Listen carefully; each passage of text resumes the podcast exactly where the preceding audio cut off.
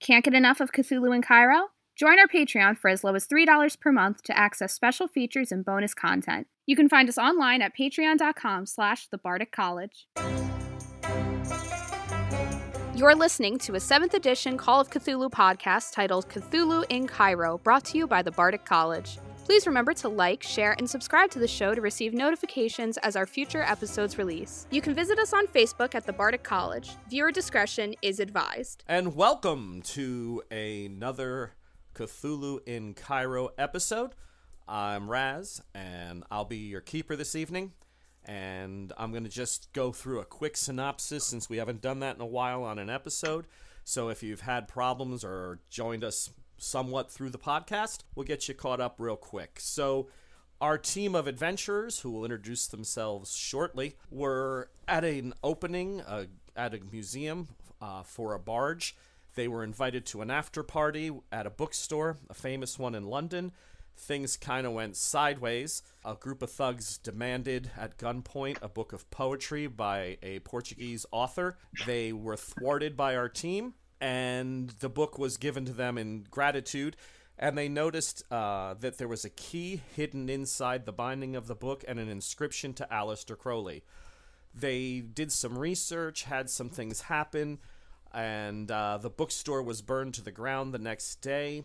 They figured out the key was belonged to a Rose Edith Kelly, who was Crowley's wife, a friend of theirs, an acquaintance to some, ended up being killed ritualistically. The team started to put some of the pieces together, found out they a prophecy by a turn of the century occultist Helena Blavatsky indicated that a ritual could be performed if six items of power were collected.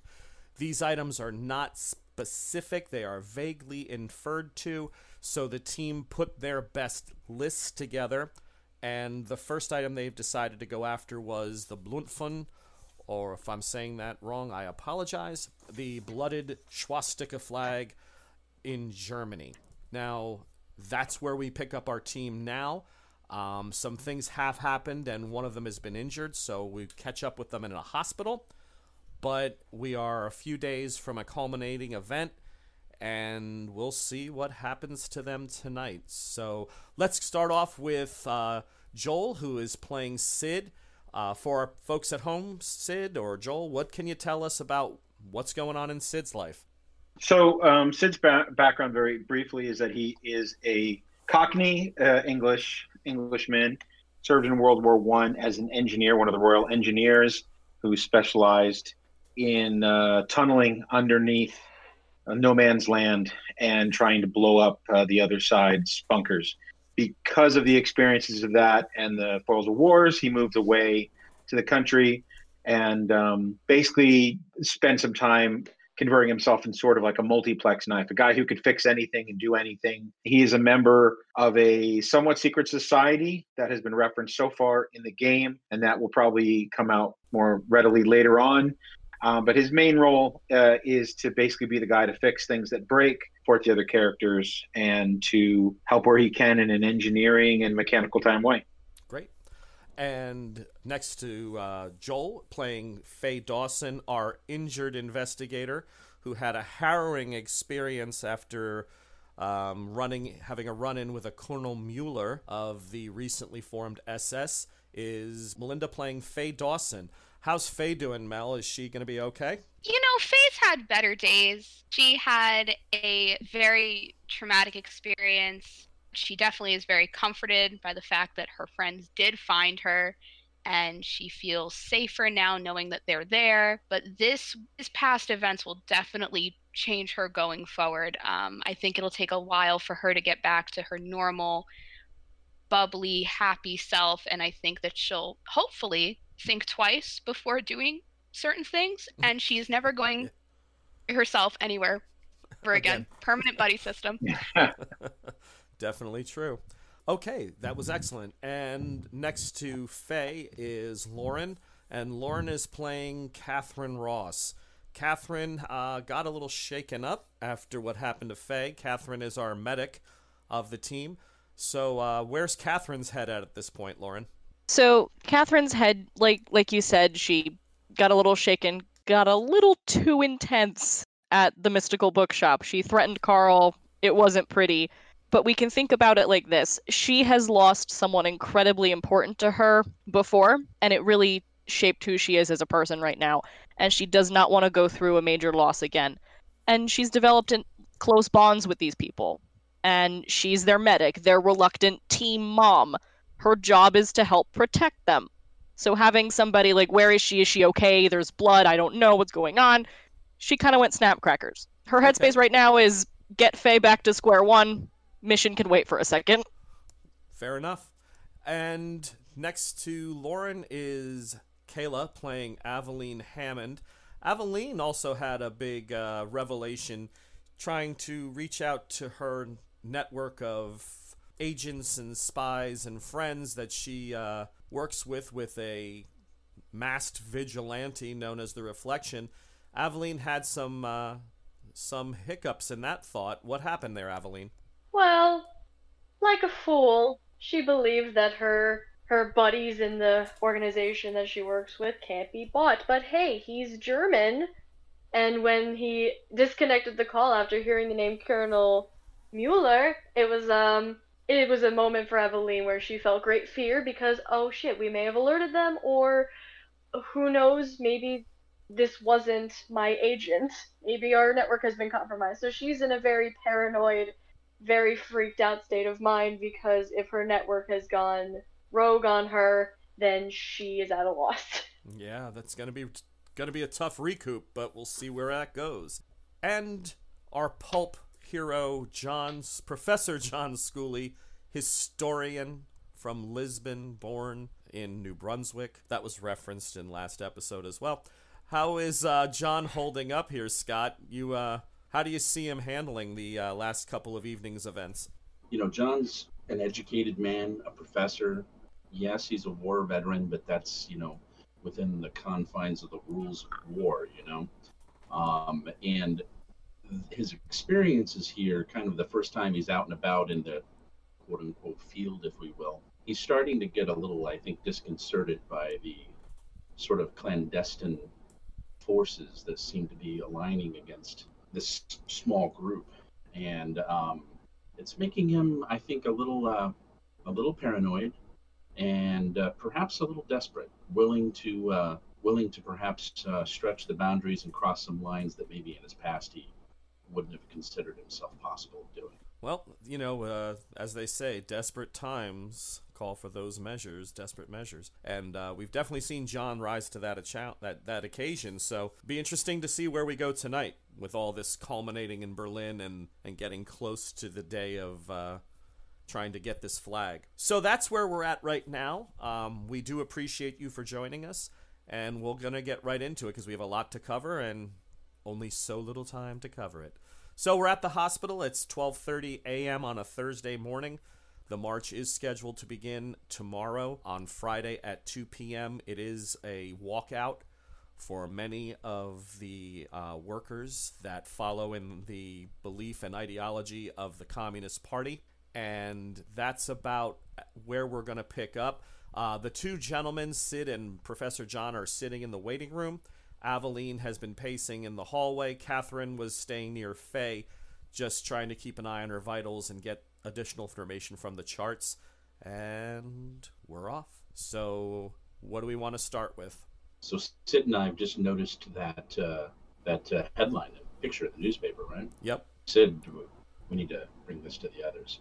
I agree, but I don't think we should say it in front of Faye. She's been through quite a lot, so I thought maybe we should bring them into the hall and talk to them separate, and then go in and figure out how to break the news to Faye.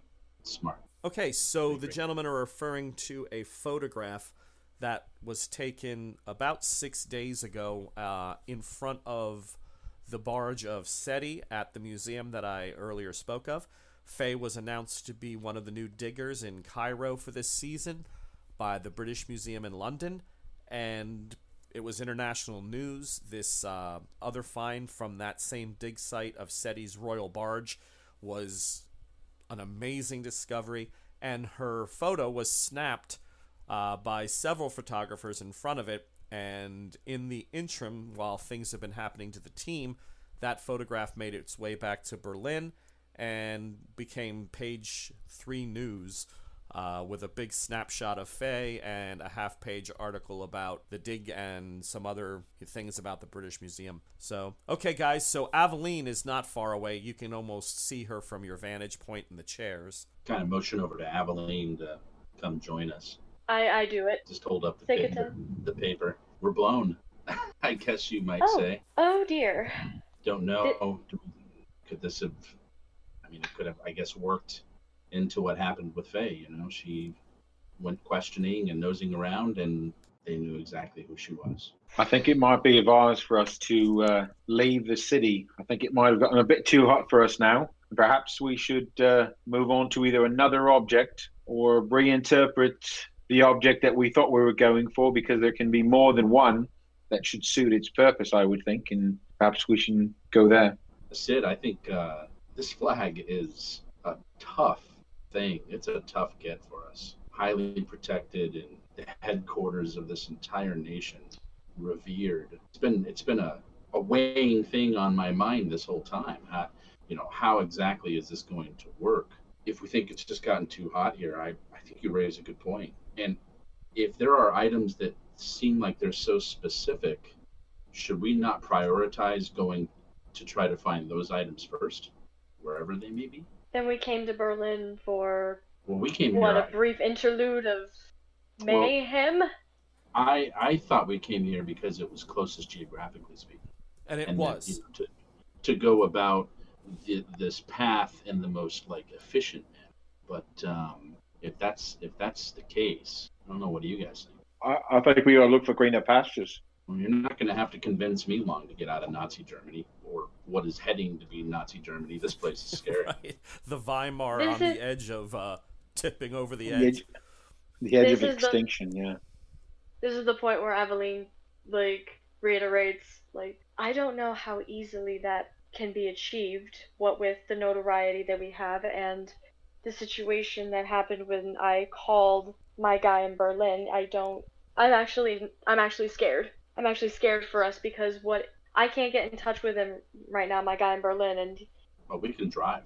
What He happened when told- you called your guy? When you got your guy in Berlin, what happened? What What did he say? I don't, I don't think we talked about that. Perhaps maybe we can we go over we that and help you. I briefly mentioned it in the car because I didn't want the taxi driver to hear us talking about the name again because who knows who's loyal to who in Berlin these days. But when I said the name of the man that it was responsible for what perhaps what happened to Faye, he just hung up the phone. And Blimey. Speaking to it. and I think he my worst fears are he's either an agent for him or my contact that was not my contact and they wanted to be sure that this was my network and that I was looking for him and now they're going to want to find me and all of us. Who were you speaking to, or who did you think you were speaking? To? The Mirages all have code names. The one I was talking to, I only know him as Gustav. Is And he's- was, is this related to the to the club? This is related to the Reflection, the Mirages. Okay, so you hadn't called the club. I called my network because I know the Cobalt Club has different varying ties because of their wealth. I did not think calling a member of the Cobalt Club was the best idea. I thought calling somebody that I have spoken to, that I have done missions with in the past, would understand. But if Totally it sounded like him, I didn't. I didn't think anything of it. But if he's Ber- if he's in Berlin, I should have thought of this before, and now I'm I'm frightened. I understand, but but Right. but the club still remains a possibility of a resource that we might be able to find some help at. if we can find a way to do it discreetly and without them knowing, maybe perhaps that we've tipped off a very, very angry German man who has tried to kill one of us, then yes. But I don't. Well, I, I wouldn't. I wouldn't trust any German right now, as far as I can throw them. Well, we can call somebody outside of Germany, but the, the best way to the best way to interact with the club is to be fully honest and upfront. There are just some things that people keep under their hats all the time with these types of organizations, and I don't know who's loyal to who. We so we that's where I'm nervous.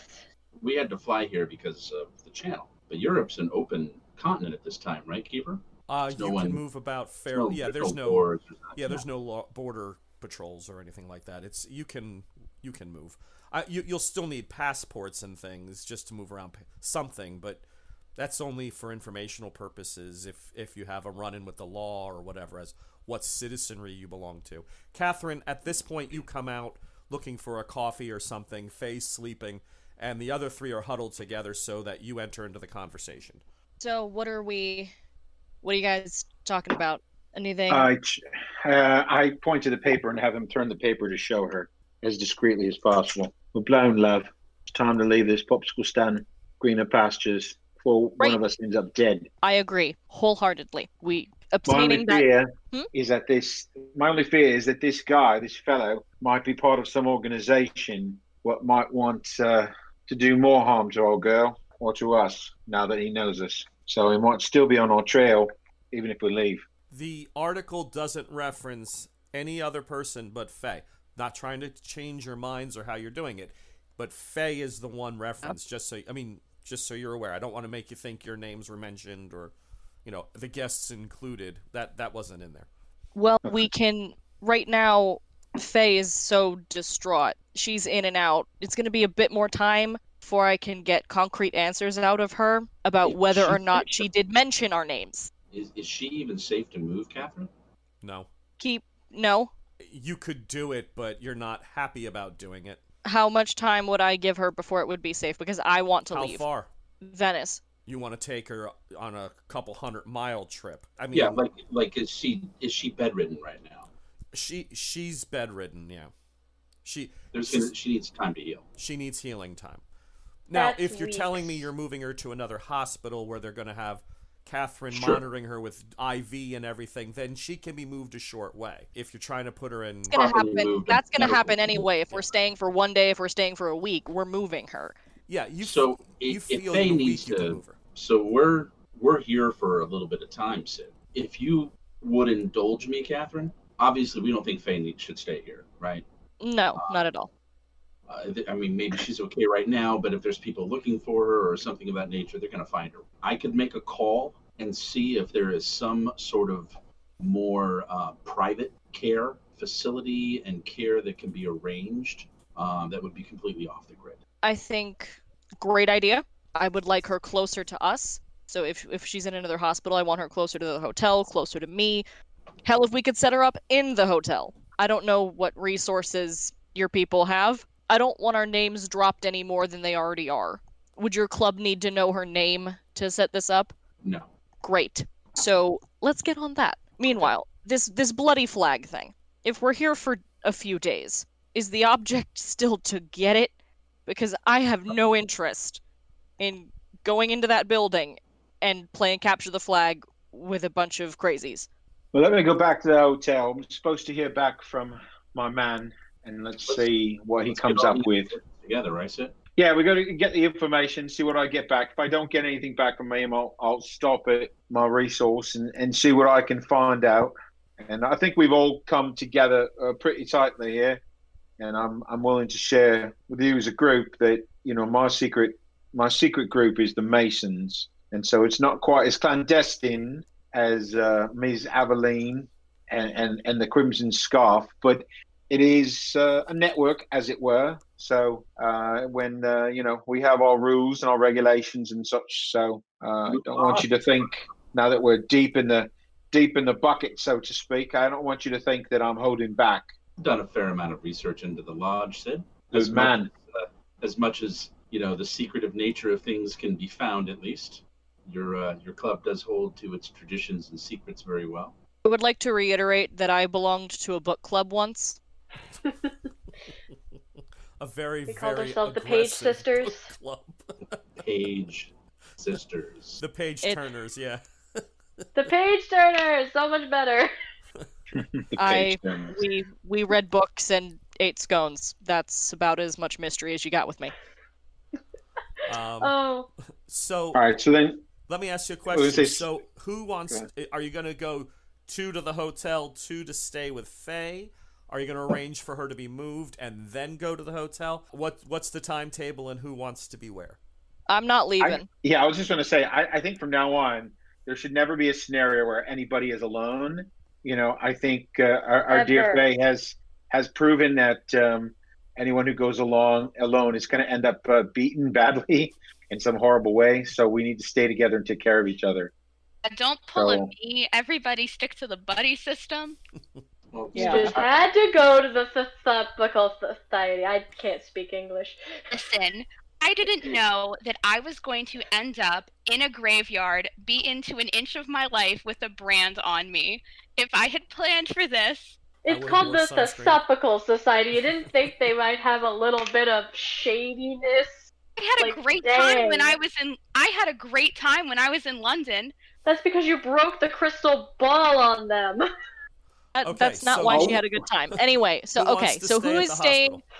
Who's staying with me and bedridden here, and who's going back to the hotel? well, I'm well, gonna, have to go. I'm gonna go Sorry. find a phone. So All right, so then I, I will go. I'll go with John to the phone so that no one's alone. Aveline can certainly take care of more than just herself. She's proven that. okay, So Aveline can uh, can stay with Catherine and Faye. Does that work? And then John and I will take care of his phone thing and then the hotel thing. Okay. sounds Two great. Shots hasn't exactly come back from the dead yet, people. she Well, hasn't. She should. She's tried to put a fist down her own face. Yeah, that happened. So we'll start with the boys, uh, Sid and John. John, are you looking to do the call here or back at the hotel, in their lobby, or in your room?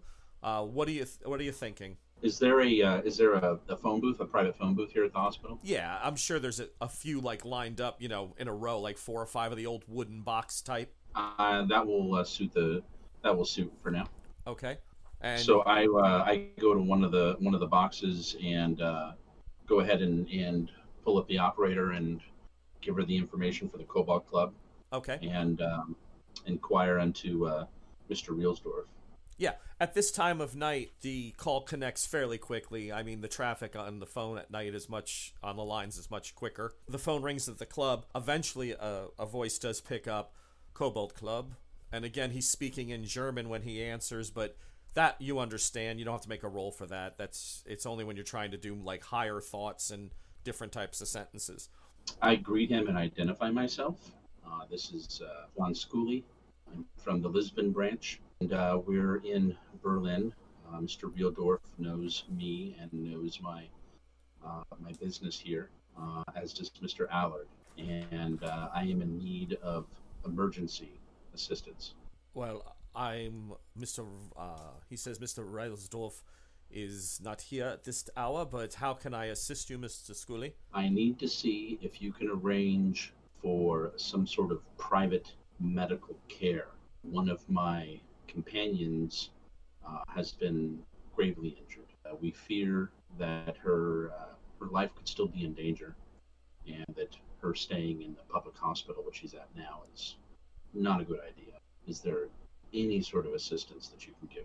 Is her nature of her injuries in a surgical nature where she needs immediate surgical attention, or She has been uh, in surgery and is convalescing now, but uh, but her condition's the sort that you know she's not really able to be you know ambulatory. So it is a I guess you would say a secure secure location uh, with perhaps access to some sort of medical care or medical staff. We do have a medical person as part of our group who can see after her, but um, something that would support that.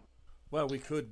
Uh, the quickest way would be to uh, facilitate her to the club itself in a room upstairs, and then we could always move her again. That would be the quickest quickest way to handle this. Uh, what is your what hospital is she currently in?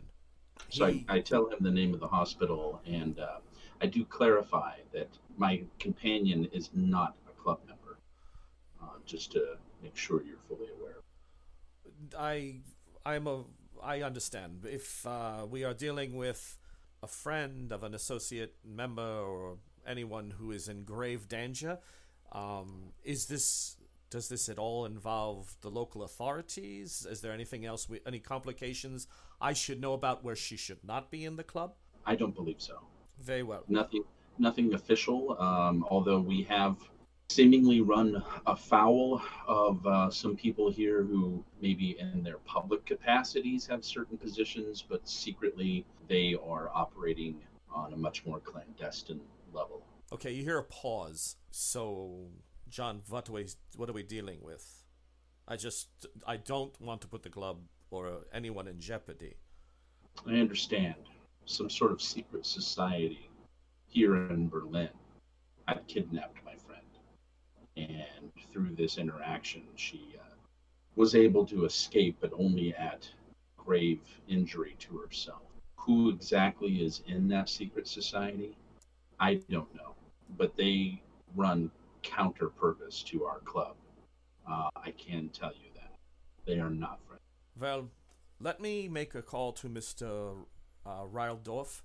I can reach him at home. Is there a number I can get back to you at, let's say, 30 minutes, an hour to arrange for your friend's relocation? If he feels that the club should be the final destination, that is fine. If not, I'm sure we can arrange something. Uh, I'd like to get that information to you, or you can call me back within an hour, whatever works best for you. let me give you the number to our hotel and i give him the number to uh, the hotel and, and our room that we're staying at Perfect. um, i also tell him that we're staying under assumed names there and i give him the assumed names of smith and Wesson. Which he chuckles at. By the way, why, Jesus why, God. why is that funny? I've never understood why we always chuckle at that. Because it's the name Smith of and Wesson, or it's a Not gun. fan of american firearms are you Yes, Smith, Uh, Smith and Wesson. That was entirely the comedic stylings of me. Yes, it was Thank, you, Miss Catherine. Ross. so i tell i give him the number there and i tell him if i haven't heard from him in an hour's time i, I will ring back He, and i uh, i thank him thank him graciously for his for his help Yep. and um and uh, hang up so you step out of the box. The light goes very Germanly efficient. As you open the door, the light above you goes out. Uh, Sid, he, uh, I'm sure John fills you in as best he can. And now, gentlemen, you're heading to the hotel, correct? Correct. We Okay. had let the uh, we had let the others know that that's what we were going to do right Make Yep, call absolutely. to the hotel? Yeah. And they have the number there. Okay, Catherine, Aveline, Yes. over to you. Mm-hmm. So it's now closing in on about 1 a.m. Catherine, Aveline, where are you? Are Catherine? Are you bu- on the bed? Are you in the room? Are you? Uh, and remember, the German hospitals, uh, any national type hospital, Americans are used to having two people in the room. This is a ward; it probably has four to six people in the room. She's Okay. in serious condition, not critical. So, but she is post surgery, so they would probably keep her on a floor where she's monitored, you know, fairly regularly throughout the night. But if you're in there, you're going to have to be dead quiet because you'll be disturbing five or six other women. And all the patients in this room would be female. Weren't we told that we had to be out of here at a certain time because of room checks? Well, the nurse did tell you that you had to be out after midnight, but Catherine was able, with her uh, medical finesse and her charm and Charm. dilettante ways, she uh, was I able think to she get to intimidated the, the doctor. She was able to get the head nurse to kind of just give her the just stay quiet international symbol for shut your mouth, and you can stay by your friend for now. Medical professionals tend to give each other a little leeway, and they're That's my secret society. exactly, and that's a Oh, pretty Faye, good one to Faye, have. you're the only one without one. No, Faye has one. They tr- they just beat it out of her. She's part of the new. She's part of the new. I get beaten internationally club, so that's always fun. That's you get a pin. You get, It's my goal to get my ass kicked in every continent. congratulations, you have won. So, um, where? So, Catherine, are you in the room? Or are you out in the hallway with Aveline? Are both in the room? What What's going on? Since we had the conversation with the guys, I walk back in, I check on Faye. She's fine. Mm-hmm. You know, we check the vitals. She good. Yeah. I return to the hallway Okay. With Aveline so we could talk so we're not disturbing the other patients, but I can get into her in like a moment's notice. a doctor who about 35 or 40 comes walking Okay. down the hall sees the two of you in the hallway doesn't really you're really not his concern because that's a nurse's Right. province like to chase people out doctors only do it if you're in their way exactly when they need you out of the way so he walks into the into the room makes his Mm-hmm. I walk back in. okay makes his way around there is light coming from the hallway every patient has a small lamp near them so he can read the chart goes around. It takes about 20 minutes. He makes a note or notation on each chart, gets to Faye, goes over, flips her wrist over to take her pulse, make a psychology roll. First, do spot hidden. How much of a spot hidden roll do I have to make? Because I've seen the mark on her wrist. Yeah. Like I crit I critical success that time. Sure. So You know it's there. okay. So you want a spot hidden and a psychology? No, just give me the spot hidden. Fourteen. Okay. So he flips it over and his hands go to it, and you see him pause, and he doesn't depress his hands onto the mark. But he looks at his watch and then lets her hand down, walks to the chart, and makes a notation, looks to you and in German says, What are you doing here? You should be outside. And makes a note. This is my friend, and I'm and she needs rest outside. He hangs the clipboard up, walks to the door, and waits for you to leave. I acquiesce respectfully, but I do tell him I am a nurse. This is a friend, and in she is as much in my care as she is yours. I step into the hall. Okay. He comes out with you, shuts the door over, and heads Yeah. right to the nurse's station and lights the head nurse up, top to bottom, till she f- gets all discombobulated, just like she's upset. And she comes marching down the hall and says, I told you not to be in the way. I told you. Now you have to go to the waiting room. The doctor is very displeased. Aveline, can I have your wallet? Why do you want my what? Because I want a breath mint, Aveline. I don't have any money Yes, after you bribing the. I, why can't I'm- you use your money? Okay. What money? So now the nurse is saying that she's going to call security because you're having an argument about how to bribe her in front of her. Like, why do you need my This money is- for the nurse? Waiting because room okay, now. I, I can't believe this. I'm sitting. Okay, you sit, Aveline. What are you doing? Do I have sight of her room? Yeah. I'm sitting. I don't care if I have to move a chair. I'm sitting in sight of her room. Okay. We go to the boys. You're in a cab. You hailed one at the front of the hospital, and you're heading back to the hotel. Takes about 20 minutes at this time of night, 25 minutes tops. You pull up in front of the Hotel Adlon.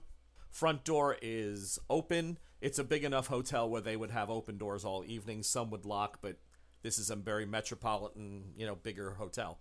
Um, you walk up to the desk, and Sid, what are you gonna do? I ask the man if there is if there are any messages for uh, my room.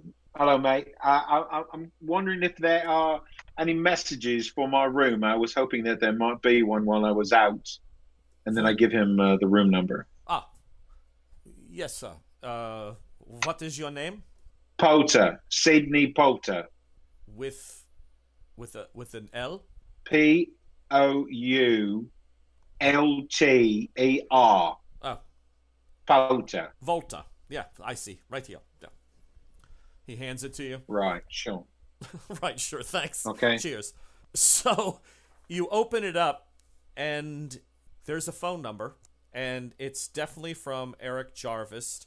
It says, "Call ASAP." I very quietly show the note to. I start to move away from the desk towards the the. Imagine they have a bank of the bank of the same bank of phones. I move towards them into the center of the thing, and I sort of show it to John so that he sees, Mhm. and um, then I motion that I'm I'm going to go make that call, and I head to the I head to the uh, the phone booth, Yep. A little bit more bogey style. a little bit more lavishly deck, you know, um, better wood, nicer wood and stuff. Hospitals are going to be practical looking, but yeah, it's uh, it's a phone. You drop a couple of coins in, and instantaneously an operator asks for the number. She does that in German. Again, probably an operator speaks a smattering of English and French, but you're able to get a connection. It. We're on our way. Ten minutes. All right, I walk I walk out, and I um I relay to uh, to John what just happened. What does that mean? To be honest, mate, I'm not quite sure. Doesn't usually get this clandestine in my group. Some funky handshakes, uh, you know, some ceremonial things, but uh, I don't know that I've ever been thrown into a cab if I haven't been drunk. I'm going to try to see if we can do this together because uh, otherwise, next time you see old Sid, I might be half of a mustache gone. I'm gonna take it that's not good. I'm gonna think we take interpret it the that same as- way. I'm gonna interpret that as bad. bad. Yeah. Uh, say old Sid's not going to give up his mustache without a fight. So, Right. whatever you need, Sid, you let me know. all right, I'll get. I'll see if I can't get you in with me. If I can't get you in with me, you get a cab and you follow me. Make Okay. sure that I don't end up dead in some hole. You got it, brother. So where do you want to? Are you just waiting in the lobby? Yeah. Oh, there, I'm sure there are a series of tables and newspapers and that sort of thing. Yeah, and there's probably the continental newspapers. I do speak French fairly well, so I'll probably grab like a French paper Yeah. if there's Should one. sit a couple of ta- tables away, Sid. Maybe not be so obvious, and you can introduce me. And if it seems not, then I can more secretly follow that way. Yeah, that sounds good. And I can. I'll give you a nod. I'll give you a nod or a brush off. Yeah, perfect. I'll wait for the signal. Remember, if I give you the brush off, you don't brush off. Don't I brush off me. into a cab, and then I stick to you like glue. Right. Right. So you're reading a very famous French um, Archaeological book. called Le Bro- La Baroche or Brioche. Um, it's yeah, it's just the role or whatever, but that's okay. It's a name. I'm not very good with French names. Um, and you're, you're perusing through that, and good Hotel Adlon. hmm Yeah, yeah, Mr. Poulter, a phone call for you, sir. And they hang. Put the he puts the phone on the desk. Okay, I grab the phone. Around the corner, truck, two minutes. I have a mate with me. I want to bring him. He is not a member, Remember? but he's trustworthy. Fine. Two minutes. Truck around the corner. Gotcha. And the phone back. Give John the high sign to follow me. And I And make my way. outside.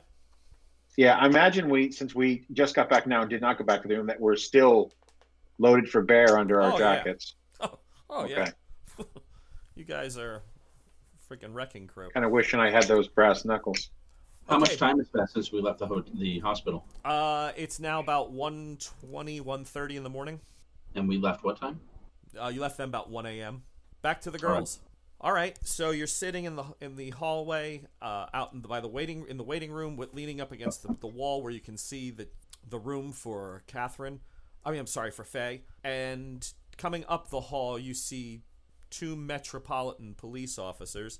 Their small black caps, just the regular outfit. They all wore black. It's not the black of anything that you would think of in the SS. It's just a police uniform. It's very, very generic for them. Berlin's police did wear, uh, you know, the normal bobbies that you would think of in England in blue. They tended to wear black. Um, it's just their outfit during the Weimar era. Uh, and they come walking up, and they don't stop with you. They just walk right past and head to the nurses' station. And you see one young nurse nod and walk away, and within moments, the young doctor is back and he's speaking with them. I don't think this is good. No, it's not. W- w- what do we do? Well, we wait. We see if they come over. And uh, don't call anybody a Wiener Schnitzel, I guess. Yeah, she's basically don't make any lewd German comments. Great. What happens if what happens if they come over? What if they're here for Fay? We're not allowed back. What We we just have to be patient. He may not be talking about us. Give me sanity check, Lauren, for Catherine. sanity? She's losing it. well, f- slap my ass and call me Susan. I failed that. All Got right. an 87. All right, so you lose two points off your Susan. sa- sanity because you're really getting concerned and you're acting nervous. Suspicious. Very Suspicious. suspicious. Aveline, what do you want to try to do? You her, you can see Catherine is I mean, she's a, a nurse that can handle triage, but that's when she's in control of a situation. This is outside her wheelhouse. She is out of control, doesn't know, you know, she can't tell the cops to go away. She can't doesn't know if they're there for you. She's uh, starting to act like a, you know, and the cops have definitely one of them has looked down the hall now at least once or twice and is kind of eyeing her like because she's what are we gonna do i mean they're here for her what if they're here for fay we're never gonna and she's rapidly talking making herself it's becoming obvious she's losing a little bit of her self-control I'm hardened. Does that help? that's why i didn't way, ask you that's why i didn't ask you to Deal with it. Okay, You've- I basically Plus like turn my body. I turn like I am the way that I'm imagining it. She's next to me. Mhm. I'm kind of seated in the open aisle area. I turn my back so that the cops are only seeing my back, and I'm covering her face a little bit as I'm Okay. talking. Catherine, I need you to take a deep breath. Okay, right now. I, I am breathing. I, I think I'd know if I'd stopped if I'd stopped breathing. There's we're just sitting here. We are just sitting here. I need you to calmly walk to the bathroom, splash some water on your face, pretend like you've been crying, and don't come back for five minutes. What are you gonna do? If they come over here and talk to me, I will do what I can. But you, you are having a mental breakdown, quote unquote. Mini panic attack. You're having a mini panic attack.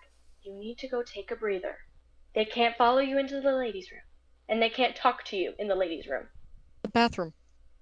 Looking for a bathroom, she walks towards the bathroom. Yeah, there's one down the hall marked clearly Okay. for the ladies. I, I go I go I go to the I go to the bathroom. Aveline, you see the two policemen take position outside of Fay's door and stand guard. I'm not consider I'm not considering that a problem right now because they're just standing guard right Yep. at this point. Is there is one of them like a sergeant or a detective or something? A y- military rank, I mean, um, police rank, not something I'm sure you would know readily in Germany. Has your character ever visited Germany before? No, Yeah. probably not. So more than likely you wouldn't rec. I mean, one guy looks to be the senior officer just because he's a little bit older. You know, um, maybe one or two extra marks on his uniform. Uh, you know, a braid on the, by the lapel or some sort of decoration maybe that he achieved. Uh, you could talk to him, but the younger one actually, if you got a feel from the two, like just by their posture, the older one looks like just a nasty hard ass, and the younger guy seems to be a little bit more, you know. I get I go to the coffee machine and I make them two coffees.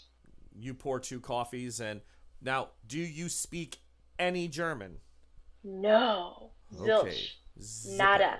All right, so you walk I don't up. talk to them. I just get them coffees. Okay.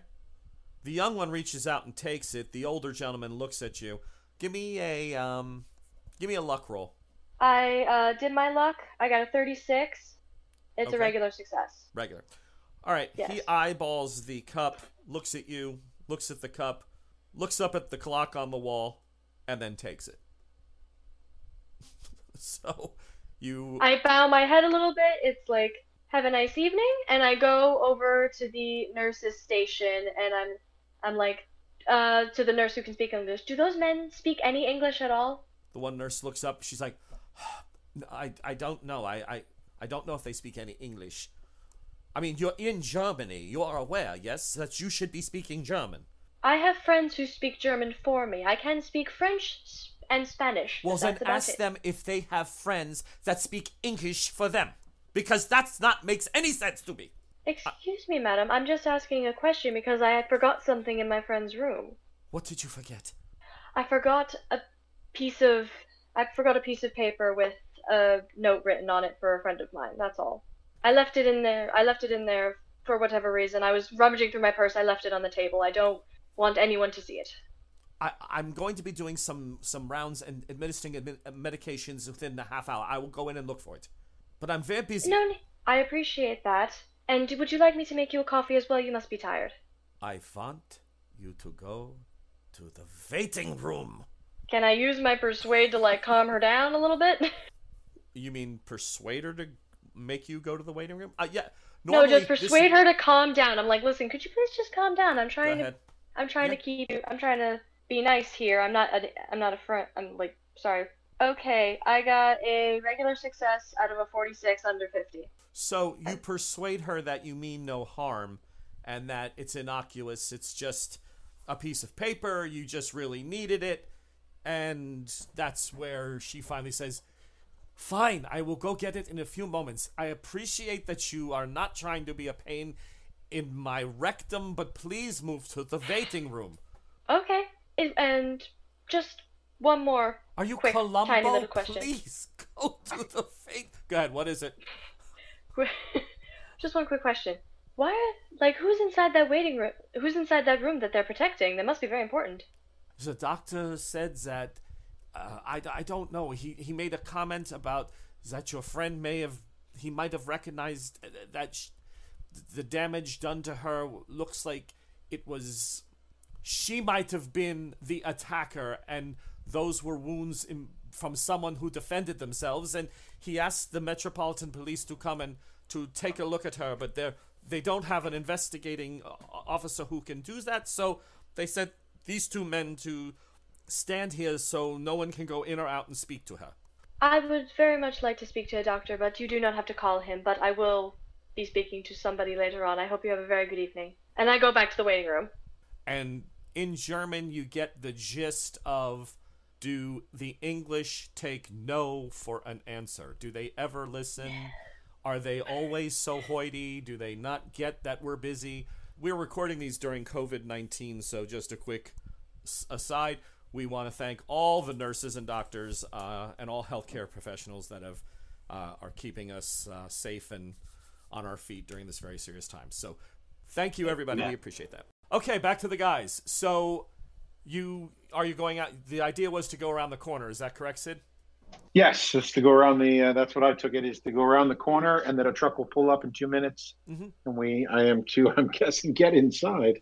So, I, I, I let him know that I wanted my uh, yep. friend to come with me, and he said that wasn't a problem. That scares the hell out of me.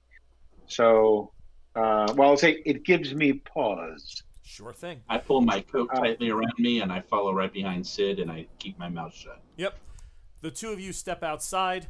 You look down the road. There are cars milling about. Um, you don't see anything. You walk to the closest corner. You go around it, and you're about 15, 20, 30 feet tops down this this street, and you hear tires squeal.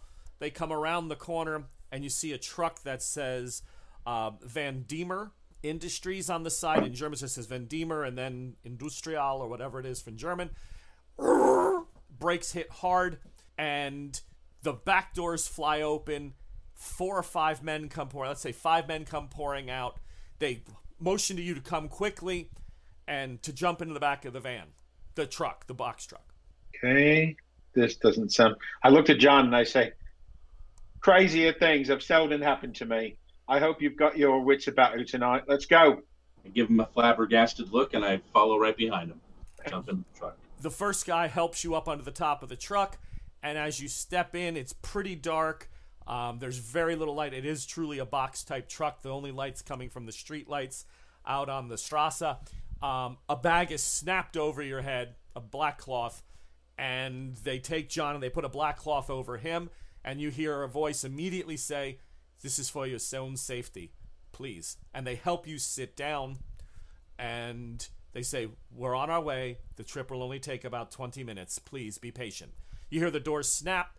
You hear what you believe to be Russian being spoken. The box truck takes off like a bat out of hell, and you disappear deep into the night. Back to the girls. Great, communists. That's great. Well, Great, that you got nabbed who- too? Well, that Better was than Nazis. Who You got nabbed? Hold on, God, guys. Sid. The, the, women would not do this. Sid, you did reach out to someone who said he could. Oh, I know. Yeah, I okay, know. Okay. Yeah, no, no, no, no. I'm just saying, like, I hear it and I'm like, oh, oh, great. Not, they're, they're not Nazis. My fear is that they're going to go, you be untrustable, to make yourself comfortable. yeah, no, that was my fear. But the fact that I hear Russian actually makes me feel a little bit better. Oh, good. I've I Because- always fear when I have a bag on my head and hear Russian that I'm in a much better shape.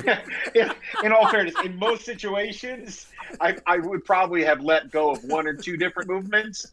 But uh, in, in this situation, I think we're probably safer with the communists, knowing what history was, than with the Nazis. Okay. It's a lot. All right. So now 2 a.m. comes. Um, the police are still standing outside the door. Catherine, you've come back. Uh, you have splashed some water on your face. You've touched up your makeup. The two gentlemen there have finished their coffee and put it down. The nurse has gone into the room, Aveline, and emerges and briskly walks down to you and says, There's no paper. What paper? I don't know. I thought I left it in there. I apologize. I can't find it. I Yeah. assumed I left it in the room. Yeah, well, you didn't. Good evening. I appreciate you looking, truly. I, I, I believe you with all of my heart. And she walks away. Goddamn German nurses. So, how long are you going to stay? Are you going to try to reach the boys at the hotel? Are you looking to try to interact with the police? What are you doing? Are you going to just take are you going to try to catch some shut eye each one taking like an hour nap in the chair? What's the overall plan here for what you're trying to do? Silly, but we did not arrange for mm. quote unquote relief Nope. from the guys. Also, they're in a van right now, They you don't so they can't that. give us any relief. We No, don't know. We don't know anything about that. Right. Of course, we don't know that. But what I'm I'm- saying is now we shouldn't leave Fay alone.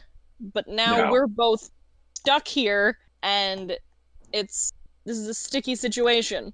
I, at this point, I probably would tell Catherine, like, I whisper as, like, calmly as I can, those men can't speak English, so as long as we talk in these whispered voices, they probably won't understand a word we're saying. But I need you to stay calm and don't react. Do you understand? I hate when people tell me that, but go on. Ay, ay, ay. Well, if I didn't, you'd scream like a banshee and try to charge in there he- head first, so that's why.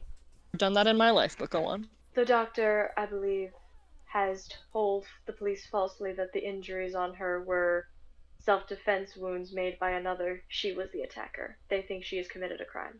That Fay has committed a crime? Shh. That's great. Remember that Oh, stay fuck. calm? What? No. I No, know. That, That Fay has committed a crime? That was calm. I know. What the? You're fine. I, We, still, she goes like, don't say her name. Don't say her name. Don't say her name. what kind of bullshit is this? they they have to be joking. This They are is not. so. I've, I've plied them with coffee, and they are awake. But how are we going to move her if they think she's a suspect in something? I can't. I'm not sure. The last time we needed to get rid of somebody, we drugged him and stuck him in the back of a cab. I don't think that's gonna work this time. Do you think you can cause a medical emergency? What? Yeah. you Like- could cause a medical emergency. Like what kind? To who? Uh, not me. We need me in case things start getting ugly. and There's we need you, rooms obviously, everywhere. I mean, there's patients all over. We need over to start a medical emergency, and in order to draw the cops away, it has to be large enough disturbance for them to be wanting to draw their attention away. And then we gotta. And then we're moving Fay. We have to move Fay in a very specific time schedule when the boys get here with the van or the truck or whatever it is they're going to use to move her. But if they get involved, they may we may be able to cause a big enough disturbance in order to draw the police away and grab her and escape. Sounds good. I can. Shit, I can cause a medical disturbance with a chair. Like, what do you what do you need? Like, The only problem is the nurse doesn't want you skulking around the rooms. I'm not skulking. I I'm a. I'll show her. I'll show her my damn ID. It's not. It's not skulking. That's my friend in. th- She's already pissed off enough because apparently I'm a hoity-toity Londoner. But How she... how'd she get that impression? I tried to come up with an excuse to go into the room to see her, or at least get past the guards, but she would not take the bait, and then she got even more pissy, even at me. And it's because you Hmm. decided to bribe her right to her face when she was already mad. You don't bribe It- someone who's angry. My you bribe someone when they need to be so discreet. My plan would have been seamless. Hand me the wallet. Hand her lots of money. So that debate will continue for a while. If you're just waiting to hear back from the guys, then we're going to skip over to them. If you come up with a plan um, or you think of something you want to do in the interim, I'll check back with you in a moment. Gentlemen, you're Yeah. driving in this this back of this box truck. There's def you know there's people bouncing against you a little bit. Finally, the the truck comes around a corner and slows down. Uh, you hear what sounds like the door somebody running away. Then you hear the squeak of what sounds like maybe gates being pulled apart, very you know older, heavy, heavy gates, industrial type gates, and then the truck drives again, you know, at a first gear, takes in guy behind you. You know, now the the gates have passed behind you. You can hear from the back of the truck that they're resecured. Uh, the guy jumps up on the back and he's holding on outside. You can feel his weight as he steps on the springs, and the truck drives for another minute or so until finally you are. The truck stops.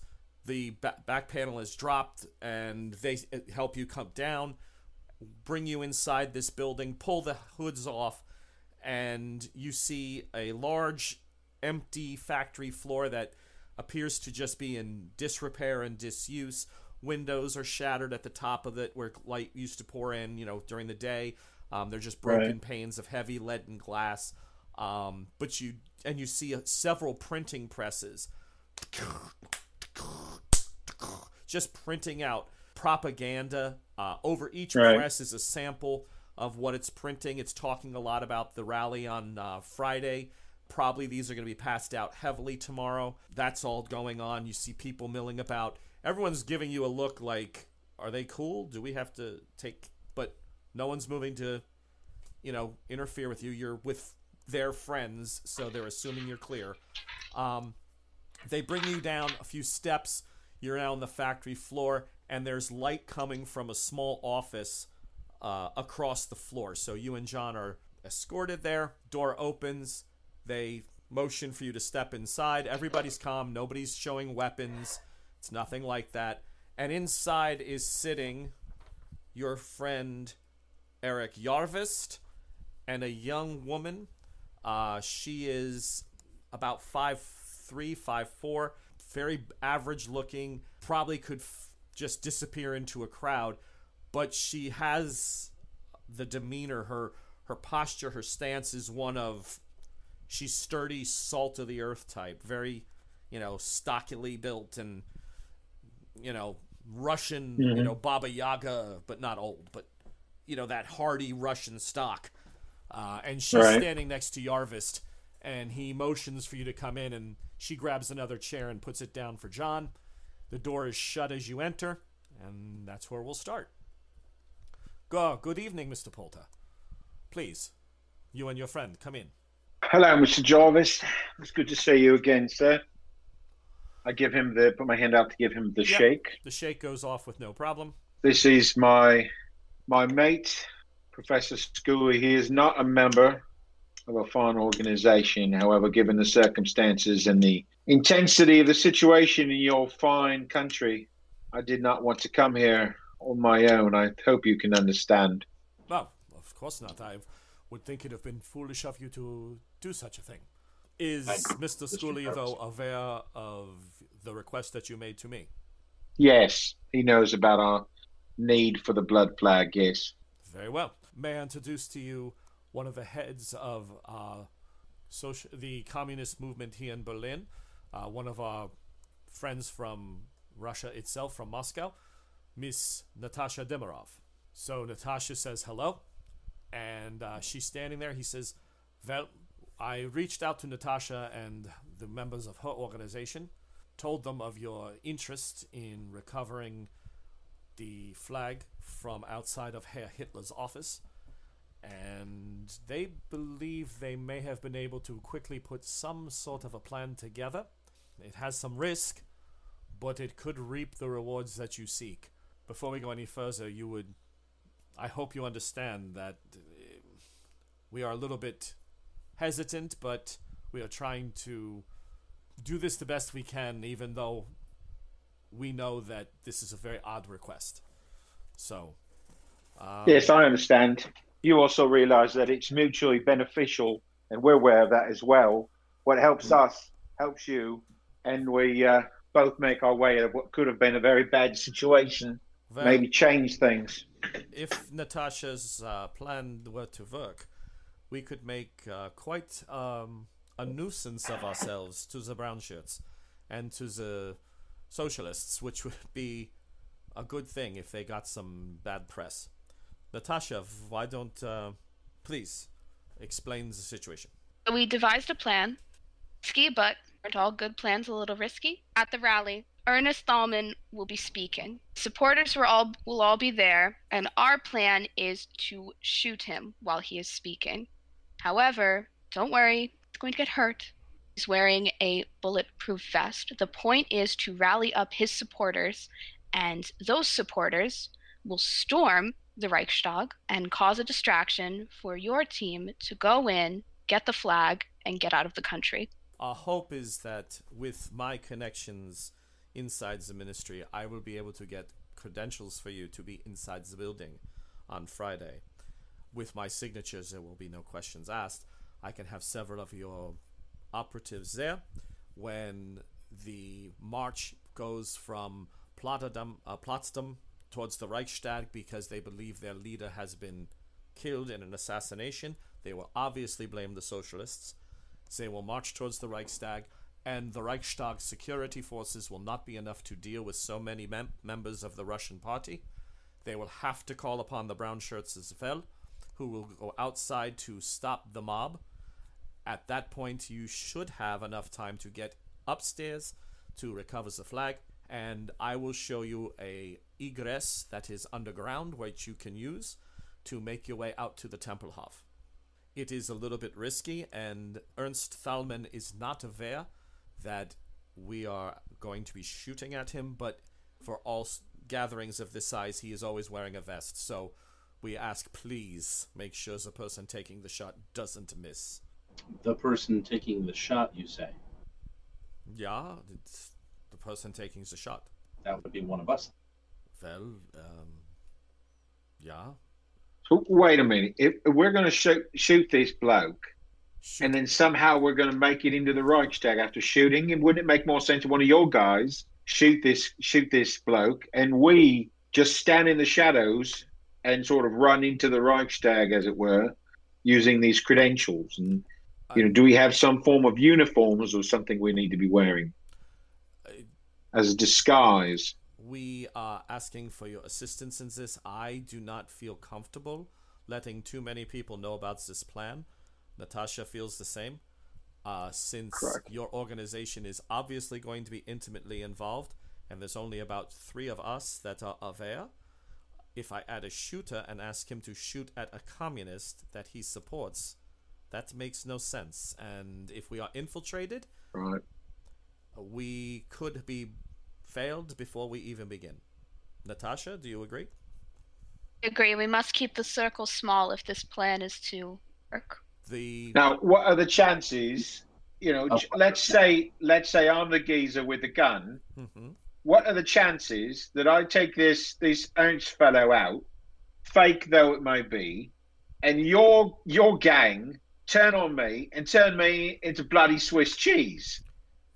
It seems a bit risky. I mean, no offense to you, madam. Mhm. You know, you you uh, I, I I respect your place here, but who, who's going to make sure that I don't turn into a piece of dead meat?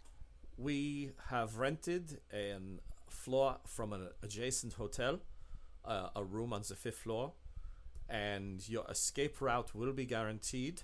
To get out of the building, you will go up the fire escape and then across the roof, down to another building, and a car will be waiting to take you away. You will that will not be a problem. They are not going to have enough time to identify the location from the shot. A gun will be in the room already waiting for you. You will not have to even worry about that. If anybody is familiar with the carbine, the Gewehr 898, which is a standard carbine with sight, uh, that will already be in the room. We already have all that arranged. The gun will be untraceable. Is there any sort of insight into, uh, you know, as they're explaining Psychology. this? And who are you aiming it at, uh, John? You're looking at Natasha or you're looking at Ernst? I'm sorry, uh, Han. Uh, no, Eric Jarvis, rather. Eric, Eric Jarvis. Yeah. Yeah, Eric. Um, uh, since Natasha's been speaking about the plan, I would be looking at Natasha. Okay. And you rolled a 30. So is that a hard success? That um, is a hard success. Yes. Um, what insight are you looking for? If it's legit, if she believes the plan, if she's If there's, if it seems like there's anything they're withholding. no, no, they. The plan is to put a gun in the room, have one of your team take the shot, get them out to another location while the other members of your team grab the flag. This the the they're going to claim that he was shot. Everyone's going to scream. They're going to start leading them to the Reichstag. In the meantime, after the mob has done its damage and the brown shirts have been blamed in the press, the next day Thälmann will stand up and go, I survived the attack, making him an even greater folk hero. This all falls into their wheelhouse of trying to dislodge Herr Hitler right now and his popularity in the parliament. Understood. I just wanted to. I mean, it's, It's a a, yeah. it is it's a it's a convenient plan that those here in the room are the only ones that are knowledgeable of. Mm-hmm. Yeah. Um, Yeah. and uh, and and the person who's being shot doesn't even know, and one of us has to pull the trigger. Yeah, Right, that the- couldn't, uh, that The word couldn't sucker comes to mind. Yeah. Yeah, if this was a Tom and Jerry cartoon, I'd turn into a a, a, a, a donkey and start braying. Yeah. Natasha. So you see that they look a little hesitant. They're not sure they're. They don't seem as excited as you were when you thought it up. Gee, I wonder why. I just say, look, I can understand why you're hesitant. I understand why you might even be a little bit nervous or afraid. We've had to keep this quieter in order for it to work. You came to us. Y- Yes, I did come to you. Short notice, my Um, friend. This this does sort of seem like a suicide pact. I, I'm sure that you can appreciate that. Uh, you know, this has gone from seeking aid to so you're just going to kill this bloke. Nobody's going to know but us two geezers No, in the room, and Nobody Well, is after dying. you kill him, Nobody You is won't dying. be killing him. He has a bulletproof vest on. He doesn't know because we need his reaction to be genuine. We, need, the people everyone around on the platform to honestly react as if he has been shot. An assassination attempt has been made. If I thought he could do a blood splatter pack and hit the ground, uh, but he is not from the films, the moving pictures. This is a politician. He's great Are at you able, um, but Are, are do you are you close enough to him or such that on the day you're able to confirm that he has indeed put on the bulletproof vest or bulletproof armor of some sort? I mean, you know, w- we're, we keep saying, oh, he usually wears one or always wears one. What you know? What if he has a bad rash and has been chafing that morning and decides he doesn't want to put it on? um, we'll just go with the wall. this sings, my friend, um, you are not Berliner. Um, it would be suicide for him to stand on a p- platform with the brown shirts as active as they've been and not put on the vest. I- I- but uh, Natasha is part of his circle. She will be close. She would uh, she would be able to, to motion or such as as like like you know All right. yeah So, so since this is my harebrained scheme, and I do have a bit of skill with a rifle, I suppose if we are to go along with this, that I'll be the poor fool pulling the trigger. If that's going to happen, I want assurances that my man John is in a position where he can best get in the building and get our job done, as we're doing your job for you. No, we're all doing this. You, we are not taking advantage of you, my friend. I'm giving you access to the item you seek. You are doing what you need to create the diversion. This is, this is So- what we Right, and I'm just making sure that that's actually going to happen. Of course, I, uh, your friend John will, and whomever else you. So uh, where's John going to be when this goes down? Where's Johnny going to be? inside the parliamentary building?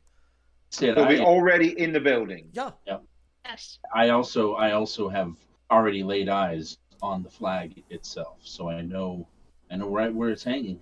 Even Is better. it, it, it is it in some sort of case? Is it going to be hard to get, John? It's right on the wall outside of Herr Hitler's office. yeah. All now right. that, that that hall, when I saw it, was ensconced with brown shirts. Hence why we need a big mob to go to the Reichstag to make them. That's that's why we're that's what we'd be crossing our fingers for. But Sid, I, I would insist that um, yeah, one of the ladies would have to be with you. You can't be out there on your own. Well, I'm going to be in a building. To be honest, John, if I'm going to do this crazy thing so that we can move forward with what we've got to do, I don't want it to be a situation where anybody else's neck might be in that noose. I think that would be foolish, and I certainly am not going to even put the scarlet uh, bandana in that situation. I would Uh, just uh, prefer to be So what I a say, sole geezer. Are you what a I good say is, uh, I put it I put it in terms of um, having having been a, a part of a fire team Mhm. once or twice during the war. Uh, that having a spotter when you're making a long range shot is almost crucial game wise. if one of the ladies who has not used the eye charm is with him, they can use that to Oh. make sure that he does not assisting him with the shot. Because Who's the missing only the one? would be disastrous. Yeah. This is not a Uh, roll you who- want to screw up. So who has not who has not used that yet? I think you and I are the only ones that have. Correct. Oh, okay. Yeah, I see the I see I see the very excitable Catherine Ross flailing about wildly. So the question hangs And Aveline Natasha. and I were the ones that had uh, had infiltrated into the Reichstag the other day. So the two of us going in would be perfect. Yeah. So Yeah. the the question comes up again. Natasha asks, "Can you hit him? Are you a good shot?" I'm a good shot. I've done a fair bit of killing. So back over to the girls. Uh, so Aveline, Catherine, what have you come up with right now? It's closing in. Let's say it's about three, uh, two forty-five, almost three o'clock in the a.m. You're getting tired. Well, we need to know when the guys are gonna get here with the van, You and have- we need to talk to them. Okay, so one of you breaks off and hits the, as we said, nice phone booths uh, around the different parts of the hospital. You deposit a, a coin, you click, it goes through to the the switchboard at the hotel. Um, You're connected up to the rooms, and much to your chagrin, it just keeps ringing. So they're not there. No.